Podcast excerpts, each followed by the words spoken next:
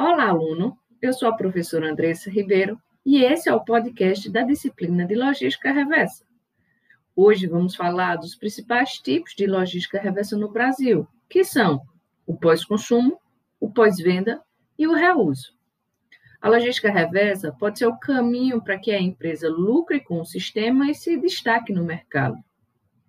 A logística pós-consumo é o sistema mais empregado pelas empresas este canal de distribuição de logística reversa consiste no retorno de produtos já consumidos ou vencidos para o fabricante.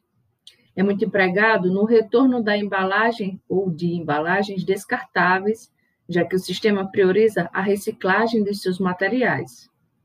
Já a logística reversa pós-venda está relacionada à devolução de produtos que não atenderam às expectativas do cliente, como defeitos, pedido incorreto arrependimento da compra, entre outros.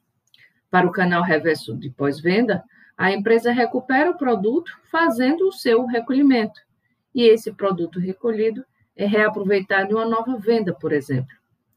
O reuso é um importante sistema de logística que tem se expandido no país, principalmente quando se fala em moda.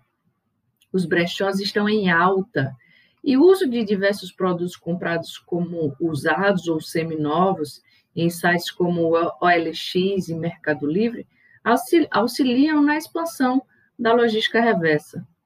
Por fim, há um novo tipo de canal de logística reversa que está sendo praticado no Brasil, na qual as empresas conseguem lucrar com a venda do resíduo. Esse canal se utiliza-se de leilões de resíduos.